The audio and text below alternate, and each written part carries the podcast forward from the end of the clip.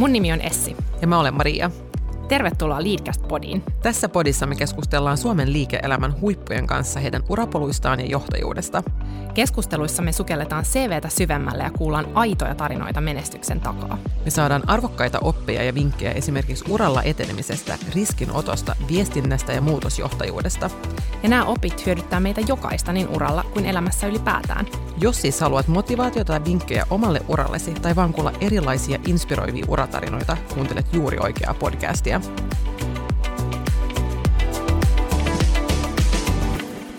Hei rakkaat Leadcastin kuuntelijat. Toivottavasti teillä on ollut upea kesä ja energinen paluu arkeen. Me Essin kanssa pidettiin rentouttavat lomat ja Leadcast oli kesätauolla. Mutta se ei kyllä tarkoita, etteikö Leadcast olisi ollut meidän mielessä. Ja me ollaan suunniteltu kaikkea pientä ja suurta uutta sekä podiin että sen ympärille. Yksi uudistus on se, että jaksoja julkaistaan nyt syksyllä joka toinen viikko. Toinen uudistus on uutiskirje, jossa on parhaita paloja ja poimintoja meidän jaksoista.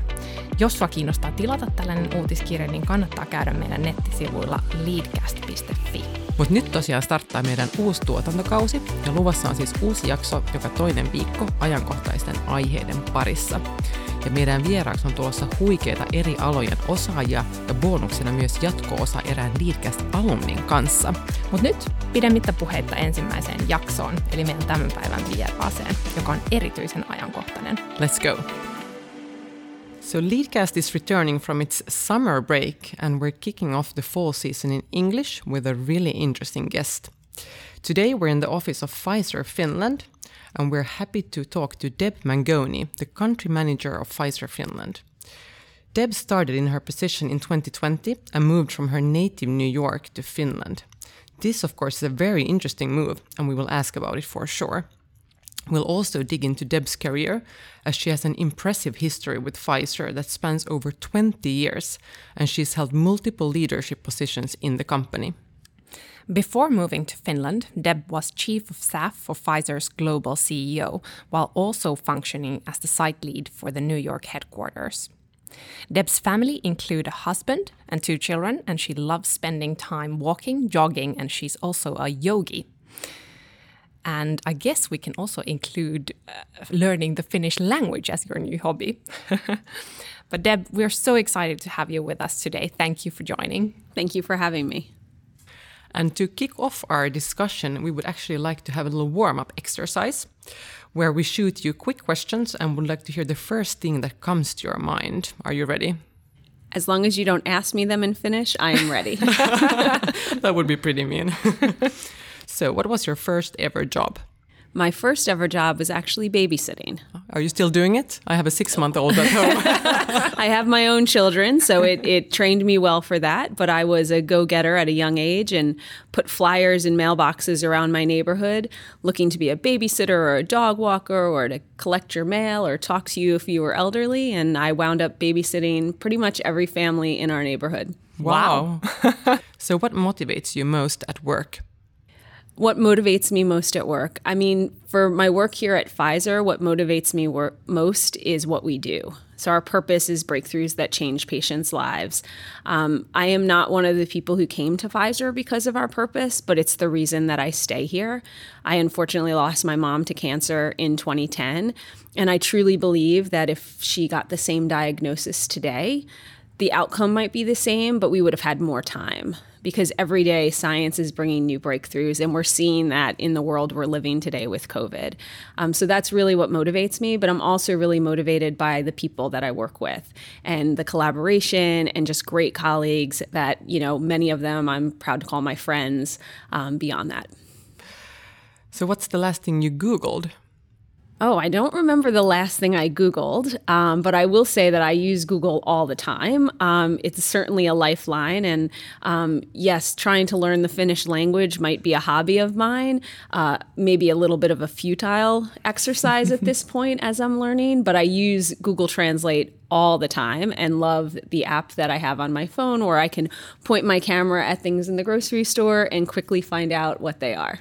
That's brilliant. I think Google is the most important tool for a lawyer as well. yes, it is. Although I do remember the days of encyclopedias and dictionaries, and I do still sometimes look up words in the dictionary and show my 11 year old how to how to do that as well. What's your favorite thing about Finland? Oh, I like so many things about Finland. Um, I mean, we live in Eira, so I love being able to walk like less than two blocks and be on the Baltic and see all the boats. And we were just commenting last night that it's it reminds us of Cape Cod in the U.S., like with the sailboats and just the serenity of it. Um, but that in a few months it will be it will be iced over and what a different scene it is but still so beautiful um, so I, I, guess i love the the different um, temperatures and the different seasons here. I'm from new york where we have four proper seasons. And i think here as i was telling family and friends uh, when we just visited the us like the seasons are here similar maybe a little bit longer and shorter in some areas. Um, i love the fresh air. Um, and having just returned to New York, I love the the, the lack of traffic and people in comparison to New York, right? Um, and then I guess I love that um, Finland is very much a rule following society, and kind of you know if something is told, you do it. And so these are the things when we were just back in the U.S., people were asking us, you know, what's it like? How is it? And these were all the things that I was saying are so great about being here. I just heard a slogan for Finland that that could be uh, the most reliable handshake in the world. I like that. Although I don't know that we'll be handshaking, maybe elbow bumps. That's true. but Deb, you sound like a good Finland ambassador, actually. Indeed. so, what's your favorite thing about New York? I mean, my favorite thing about New York is probably my my dad, you know, and and having having him there and and that. I mean, I have great I grew up and was born and raised in New York, and um, there's so many things about New York that are wonderful. In New York City, I do love the the architectural landscape, but family is probably the most the most love I have for New York, for sure, and friends too. And what's your superpower? Um, I guess I would say my superpower is multitasking. Um, you know, as a mom of two children and uh, you know a, a, you know an executive at, at, at, Pfizer, I have to find time to do everything. Um, so it comes in really handy when there's you know, a WebEx that I have to listen to while I'm making dinner and maybe preparing, you know, the kids' stuff for the next day. Um, so it is a superpower in that sense, but it can sometimes be a little bit negative too, because, you know, at work, if I'm trying to multitask, I can lose focus on something that I'm, I'm working on while something else is kind of, you know, calling my attention to it. But it's good to recognize the both sides of the coin, I think. And then, final question uh, for this this this part of the interview. What's your go-to job interview question? My go-to job interview question, I would say that that is, um, why do you want the job? So I find that when I ask somebody why they want the job, I really get a sense of how motivated they're going to be and if they're the right fit because someone can have all the right capabilities and skills, but if they don't want the job for the right reasons, they're probably not going to bring their best selves to work every day. Um, so I find that that's my go to job interview question. Um, and it worked in my own personal um, advantage uh, back in 2007 when I was interviewing for a new role. Um, I was the least qualified for the role and that question was asked of me and i i gave the answer of why i wanted the role. And um, the person who ultimately wound up hiring me said you know you wanted it the most and that's why i hired you because i could see that you would be the most motivated and that you would bring your best self to work every day. So i you know i don't know that it was my go-to interview question before that time but since that time it definitely is. That's encouraging and very brave from the from the person who recruited you very brave from the person who recruited me and um, i stay in touch with her. She's still you know a mentor and a friend and i, I thank her because i don't know that i would be here today if it weren't for her taking that risk on me. Mm, wow. So maybe this story will encourage others to, to take that risk too hopefully. I hope so. So we already introduced you, you shortly, and, and we've heard a bit about you uh, during this warm-up exercise, but we would like to dig a bit deeper and learn how you have become the person you are today.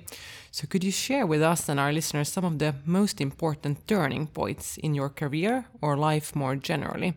So how did Deb become Deb? Well, I guess to start, um, my my parents were hugely in- influential in who I am today. Um, so academics and um, integrity and ethics was always kind of something that I was taught at a very young age. And even when I was, you know, babysitting, I, I mean, I remember I was only 12 when I started babysitting, and people trusted me with their babies. And I would call my, you know, I was in the neighborhood and we lived in a relatively, you know, safe, people knew each other neighborhood but I would call my mom and say, you know, I don't I don't know how to make this. Like what what am I supposed to do? And, you know, and she would walk me through it. So, you know, having having trust and being being loyal, showing up um, were all kind of um, attributes and things that my parents instilled in me from a very, very young age. Um, but there were other turning points. I mean, I went to school in the south um, of, of the US, um, and having grown up in New York, I would say that that was a turning point because culturally it was so different than where I had been raised and everything that I had known um, that it really helped me understand diversity and, and, and appreciate the differences that you know all people can bring um, bring to different um, aspects of life. So I would say that that was a turning point. Um, another turning point was, you know, after I graduated from college, I wanted to live in New York City. So I worked for Ernst Young as a capital evaluation, uh, capital valuation advisor and I'll tell you that it was about as exciting as it sounds. um, it, it, was it was a great job, a great company, but it was pretty boring, and it was a lot of spreadsheets and analytics. And um, from that role, I went and worked for a dot com, which was like this huge risk at the time. It was the late '90s, and you know all of these dot coms were bubbling up, especially in in America on the East Coast and on the West Coast, and um, you know it was it was at the time I had little responsibility and i said it's a chance i could take and um, I took that chance. It didn't work out because the dot com bombed shortly after, um, but that's what landed me at Pfizer. And I would say that that has been a very pivotal um, point in my career and in my life um, because at that time, because my education was in industrial engineering, I could have gone a lot of different ways. I was interviewing with architecture firms, I was interviewing with furniture companies, with consultant companies. And when Pfizer offered me the role, it was in global sourcing or procurement.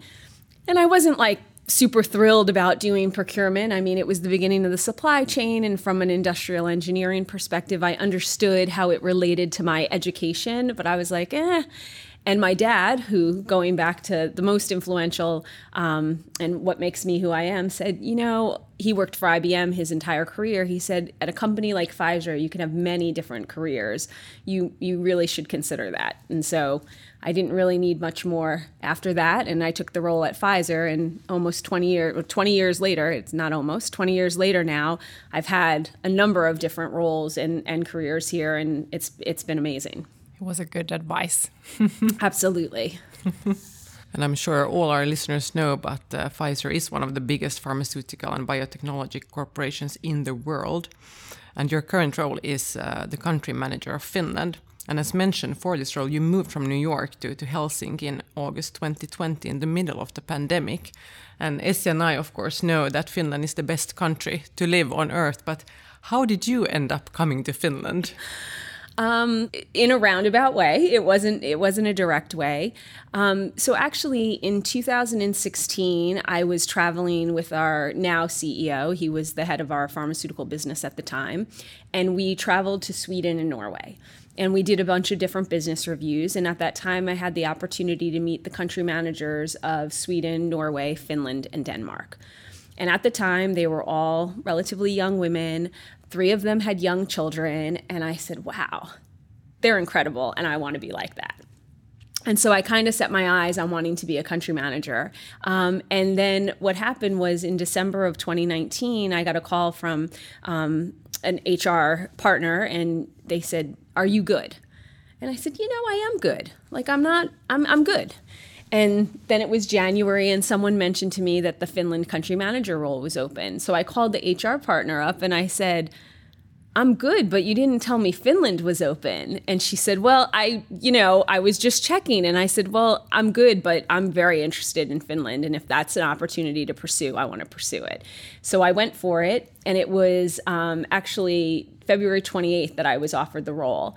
And the global pandemic wasn't announced a pandemic until two weeks later. And over in in in the U.S. and I'm sure here in Finland, like we heard rumblings of it, but still thought that it was kind of a far east um, situation and that it wasn't going to cross kind of the borders. Um, so I actually had plans the first week of March to come here, which were quickly um, halted. Um, and then I had to delay my plans. I put someone interimly in charge here, um, which worked out incredibly well but it was August, as you said, in 2020 that we were finally able to get over here. And we you know got on a plane with a stack of papers you know an inch plus high uh, that said why i needed to be here and why my family needed to be here. And thankfully um, border control let us in and you know it's been an amazing adventure and experience since that time. And how has it been to start in a new position in the middle of the pandemic? Um, it's been challenging. I mean, there's no other word for how it's been. I mean, up to now, it's been a year, which is crazy to think about. I've only met about 10% of the organization in person. And just today, I came to the office and saw in person one of my colleagues who I am on you know, a WebEx or a Teams call with probably once a week with. And it's the first time we met each other in person. And I said, Yes, I have legs and you have legs. and it was just so nice to, you know, to see him and meet him in person. Um, Um, so, you know, that part has been really challenging. And it's also really challenging because of the pandemic and the guidance and the rules and the the leadership that I have to give as the country manager. People don't really know me right? People haven't got to see me in the settings. They've only seen me through a screen, 90% of the organization. So, you know, I'm longing for the time when we can all get together and they can meet me in person and me them in person. Um, but, you know, we've persevered through it. There's worse things that could happen. And I think overall it's, it's working out as good as it can. And uh, just hopeful that we'll be able to, you know, meet in person and science truly wins soon we can only share that wish. Yes. and I'm also curious because I've recently started in a new position in another division in the company where I work for and, and in a completely new business. So so what's your strategy when starting in a new position? I'm still new in my role, so I can I can copy whatever advice. and probably some give. of our listeners can take benefit too. I mean, I find it most beneficial to just, you know, take a step back and listen and just listen and listen and listen. And then ask, why? How come? What do you think? How did that happen? Um, not in a not in a way that you know puts anybody on you did it the wrong way, but just help me understand why that was done. Help me understand how this happens this way. Um, so I find, you know, I mean, I would say for the first three months that I was here, that's what I did most of you know and and I would I would tell people because I take my notes online and we're on a screen I'd be like please no I'm not multitasking. I'm just taking notes. I just want to hear how it's going. Um, so I find that that's really a great way to kind of learn a new organization and also to gain the respect of of the new organization so that they know that like you're not just here to kind of tell people what to do or or change the way because you have a better way, but to really listen and understand how it works, why things work, what doesn't work, where there's suggestions, and then over time make changes as appropriate and over time lead things in a way that, you know, maybe is different than it was before. That's kind of comforting to to hear that because I'm also suffering from some sort of an imposter syndrome, thinking that I should already know this and and being like nervous in that new, new position. So it's good to hear. I I completely understand, and I too suffered from imposter syndrome. You know, when I first started here, and sometimes still do. Um, but I think by you know listening and learning, you get all of those perspectives. And the the challenge is you feel like you're not doing anything. I mean, I know you know before I even took the role, and I was talking to some you know other leaders and mentors and asking advice. They said like, don't expect to do anything for the first six months. And I said, ah, that's just not in my DNA. Like, how, what do you mean? Don't they're like, don't expect to do anything. Like, you're not going to be successful if you try to do stuff in the first six months. And looking back, I would say in the first six months, I really didn't do, I mean, I did stuff, but I really didn't do as much as I have since that time and certainly have planned, you know, as I, as I look to the future. So it's okay for the first six months to kind of sit back and listen because that's how you learn and that's how you are able to, to formulate how you're going to be successful in, in, in the role that you have. Good. Good to hear. That's good advice. Toivottavasti saat tästä keskustelusta iloa ja oivalluksia. Pysy kuulolla, me jatketaan heti mainoksen jälkeen. Kuten olemme monelta liitkästi vieralta kuulleet, perhe- ja työelämän yhdistäminen ei aina ole ihan yksinkertaista. Tasapainon löytäminen on kuitenkin avainasia hyvinvointimme kannalta. Me Boston Consulting Groupilla haluamme tukea työntekijöitämme kaikissa elämän eri vaiheissa, myös silloin kun perheen perustaminen on ajankohtaista. Family at BCGn tarkoituksena on auttaa yhdistämään mielenkiintoinen ja haastava ura onnistuneesti vanhemmuuteen ja perheelämään sekä lisätä joustavuutta ja työntekijöiden omia vaikutusmahdollisuuksia. Tutustu hankkeeseen osoitteessa www.bcg.com.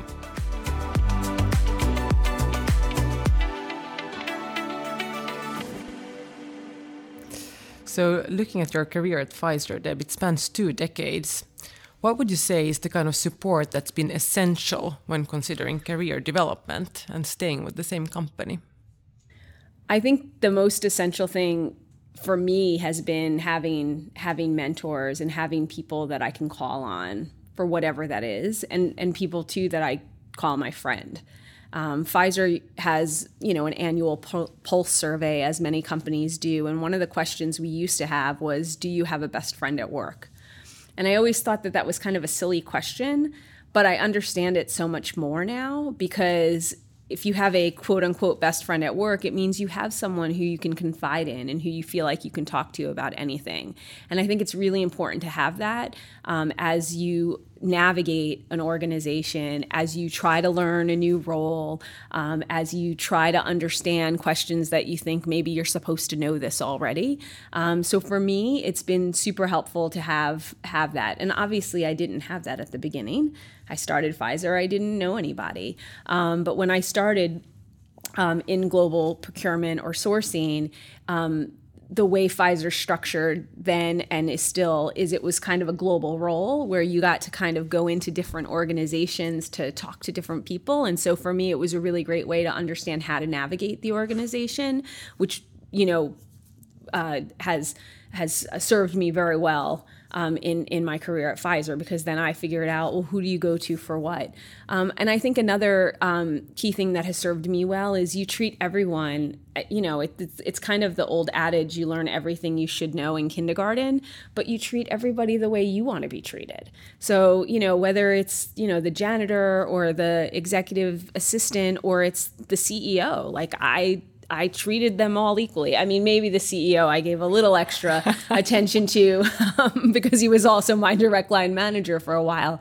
But my point is, like you, you know, that would be another thing that I think is really important is to treat other, you know, treat everyone the way you want to be treated and in the best possible manner, which also goes back to you know the question you asked of you know my lessons learned. Like that's something i learned at an early age from my parents. Like you know i didn't learn that in business school. Mm, that's respect for everyone. Absolutely I'm, gl- I'm glad you mentioned that question. Uh, do you have a good friend or best friend at work? It's such an important one. How would you advise somebody who, who feels that they don't have a close enough or good enough friend at work? What, what can somebody do about it? I, I think you can't be shy to reach out to people. And that's something that I did very early on at Pfizer. So I, I said I started in, in procurement. I didn't really love procurement. Like I, it wasn't, it wasn't it, it, didn't give me the energy that I get today um, from my role. And so I used to reach out to people that I didn't know and just introduce myself. And some of those people became, you know, mentors to me and colleagues that I, you know, still touch base with um, to say, how's it going? And we have different relationship now than we did back then. So my advice would be, you know, if there's if there's something you want to learn more about or there's something you don't know about, don't hesitate to reach out because nine times out of 10, if not hopefully 10 times out of 10, the person you're reaching out to will be thrilled. You know, one, that you've asked of their time, two, to help you and support you because you don't get anywhere without a little bit of support. So, you know, if you, if, if, if you've gotten any type of support in the past, you will be giving the support in the future. And I think my advice would be don't don't be shy to reach out to somebody. That's really good to hear, and, and uh, Actually, it's something we've applied when we started this podcast two years ago. We reached out quite bravely to, to people to have them as our guests. And we were thinking, what's the worst that can happen? Somebody's perhaps too busy or we don't get a response. But nothing bad has ever happened from just bravely reaching out. Yeah. And I would say it even goes beyond that. If you don't ask, you're never going to know. And so, to your point, the worst answer you're going to get is no. Exactly. You know, and in my role now, if I'm asking for additional budget or additional headcount and I have good rationale as to why, the worst that they're going to tell me is no. And I'm going to figure out a different way to, you know, achieve achieve the goal or solve the problem that I'm trying to solve. And I, you know, I've found that it doesn't do me any good to not ask the question and so it would be great advice to to give your listeners is don't don't be afraid to ask the question if we talk, talk a bit more about Pfizer, and as we all know, Pfizer and BioNTech developed the vaccine against COVID 19 at a lightning lightning fast rate during the pandemic and and you're probably not in a position to answer all our question all our questions that is in that are in our minds but but let us know just what was it like to find out just how effective the vaccine is? Incredible. Incredible. I can't think of a better word. Um, for me personally, it was a little bittersweet. And the reason I say that is because my previous role was working directly for our CEO. And so um, I would have been by his side and I would have been the one answering the text messages and the calls um, had I not shifted roles. So, in that sense, it was just a little bittersweet because what an exciting time in history and it to be part of this company. Um, but it was just, it's just been an incredible journey from the beginning. And even before we discovered and developed um, our COVID vaccine with BioNTech, what was incredible is the way in which we just hit the ground running. So five days, five days after WHO declared um, COVID a pandemic, we put out a five point plan, which was all about marshaling our people, collaborating with others, offering our manufacturing expertise, preparing for the next pandemic. And it was a way for us to say, like, nobody can do this alone. Like, we got to figure it out. And we were fortunate to already have a partnership with BioNTech to be able to accelerate that partnership and and be able to bring our COVID vaccine to the market so quickly. But it didn't come, you know, from you know one or two people. It came from galvanizing the troops and really setting you know the the focus on that. Um, and it came from the top too. Our CEO, you know, made everyone kind of focus on that. Not everyone made the team responsible focus on that. Other people still had to continue focusing on you know our cancer patients and patients with you know heart disease et cetera um, but but it's just incredible to be part of this journey and it's very humbling also to, to work for Pfizer at this time and and to get the the attention that that we're getting um, but couldn't be more proud uh, to work for Pfizer and for what we've done um, to help with this pandemic. I'm getting my second jab tomorrow, so thank you for your work. You're welcome. So, in addition to successes, let's talk also about failures, because in vaccine and drug development, there's obviously a lot of trial and error. And over 90% of all medicine that starts in human study ends up failing, and only very few become game changers. So, if you think about failures, how do you view them in your day to day life, and how do you approach them? So, I'm a very type A person, so failure to me is not usually an option um, because it's just not who I am. However, I'm not the fastest runner. I'm not, so I fail at a lot of things, right? Um, I look at failure as a learning. I don't look at it as a disappointment. Okay, I didn't do that the you know the right way.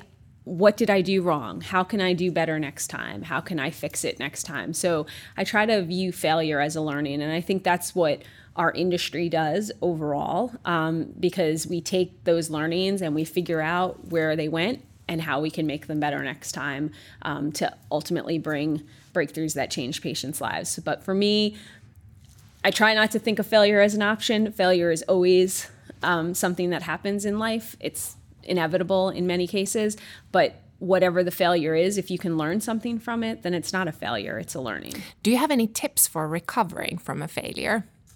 Yeah, I would say, you know, tips for recovering from a failure is to, you know, take a step back, give your time self to grieve, if that's the right word, of whatever the failure might be, right? And then move on from it. So you can't dwell on whatever it is. You need to kind of move forward. But when you move forward, take whatever learnings you got from that failure forward with you. So, could you share with us any failures from your own career and perhaps lessons learned? Yeah, so I mean, there was a role that I applied for. Um, it was probably in I don't know, I don't remember what year it was, but it was kind of a pivotal time in my career. I had been working in corporate strategy and then I was doing some stuff in corporate innovation and I was kind of ready for the next step. And there was a role within one of our business units. And I I felt like I I could do it, but I didn't have some of the experiences um, that were required to do it. And ultimately, I didn't get the role. And I would say that that was a big failure, right? And so I reflected on, well, what could I have done differently? Why didn't I get the role? And ultimately, I don't think there was anything I could have done differently. The person who got the role had more experience than me. The person who got the role, you know, was more qualified than me. And the person who got the role knew the hiring manager and had an established relationship where there was trust that I didn't have. But my learning was, well, how do I meet some of those hiring managers? How do I get them to get to get a relationship with me? How do I get them to understand that yeah, I may not have check every box on on kind of a, you know, qualifier grid, but I may be I may be able to do the role. And so that's what I did and I reached out to a few of them, and I, you know, it, it, was within a business unit, so I reached out to people within business units and just started, you know, broadening my network that way, um, and then took on little special projects when I could here and there, and said, hey, I want to learn this. Like, can I sit down on a meeting on this, or can I, you know, can I help you with that? Um, and that ultimately served me well because when it came time, people saw one that I was not shy um, for a challenge or to kind of put my put myself out there, even if I wasn't the most qualified or qualified at all. Um, and that's how I kind of took that failure and turned it into a learning and, and used it as a stepping stone to help me further develop in my career. That's a wonderful example because other people may have like decide to to leave the company or something. So as you said, it served you really well to take it as a learning and then implement that learning. And and here you are. Yeah.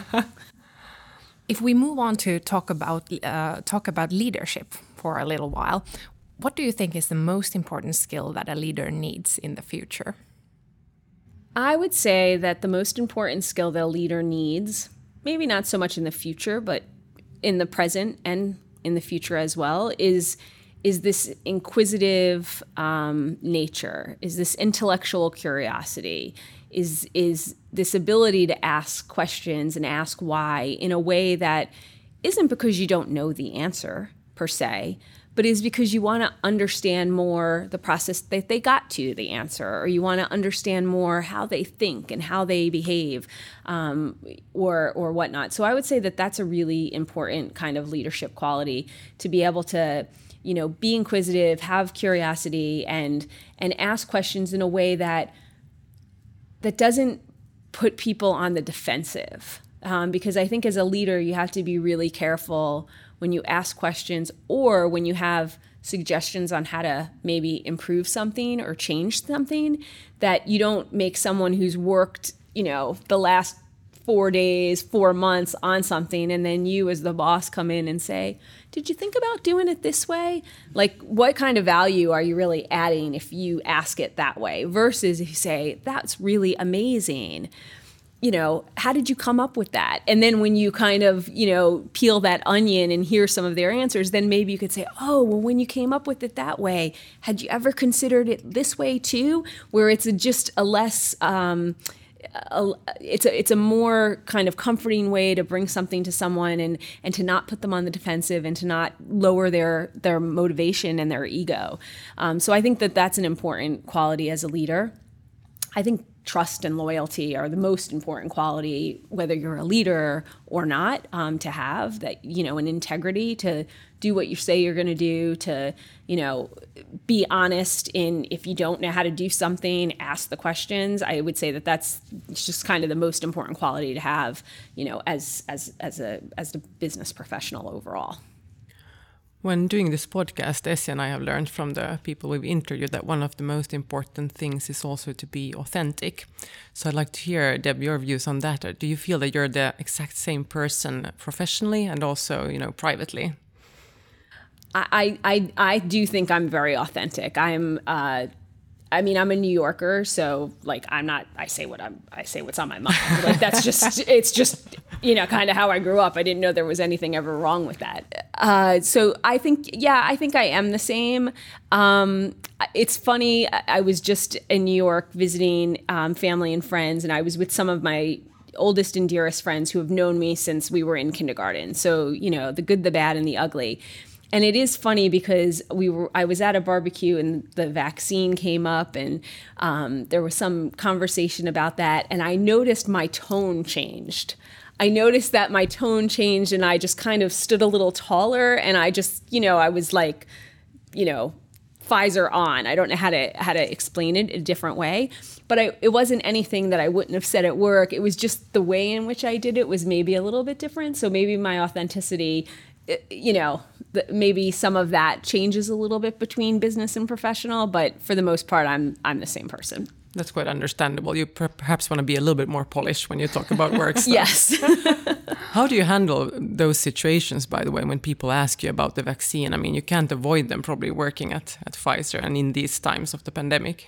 Yeah, I mean, it, will be uh, to be honest, it was a little challenging with some family and friends um, who you know are are are not t- you know have not gotten the vaccine and you know have have strong views. Um, you know, the way I tried to respond is the way I would respond here. So going back to kind of the authenticity is, you know, you need to you need to believe in science.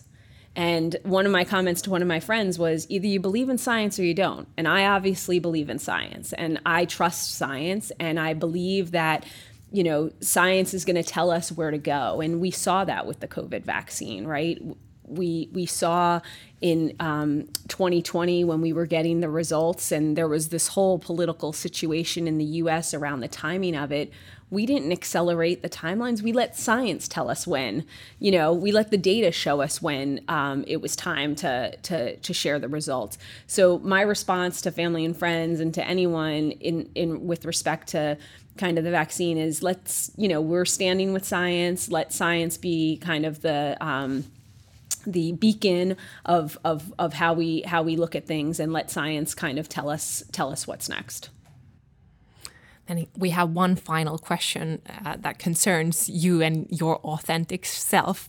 What advice would you give to your younger self if you could travel back in time and, and have a conversation with an 18 year old Deb? What would you say to her? Uh, well, if I, I, was talking to my 18 year old self, I'd say go for it. And what I mean by that is, you know, don't be afraid of any opportunity or possibility that's out there. Um, going back to what we were saying earlier, the worst that's going to happen is somebody's going to say no, or you're not going to be able to do it. But if you didn't go for it and you didn't try it, you would never have um, had you, you never know that you missed the opportunity. Um, I think I would also say to my younger self, don't sweat the small stuff. Like really. I mean, there's so many little minutia things. And as somebody who's very type A, like it's really easy to sweat all the small stuff. And so, you know, I challenge myself still as, you know, at this age, don't sweat the small stuff. But, you know, in, in the future, none of that will matter. Um, and the last I would say, um, not so much to my younger self, but to your listeners, is, you know, approach everything with the way that you hope things would be approached to you. So, you know, just treat people the right way, act the right way, and things will work out. Because um, if if you kind of do that, you'll find that things will work out. Everything works out. That's really encouraging. Thank you, Deb, and thank you for this really inspiring and nice conversation. Thank you. It thank great. you. Kiitos. Kiitos. Ja hei kuulijat, jos te tykkäätte Leadcast-podista, niin käykää ihmeessä seuraamassa meitä Instagramissa tai Twitterissä, mieluummin molemmissa. ja arvostelkaa meidät myös teidän lempparipodialustalla. Tuhannet kiitokset!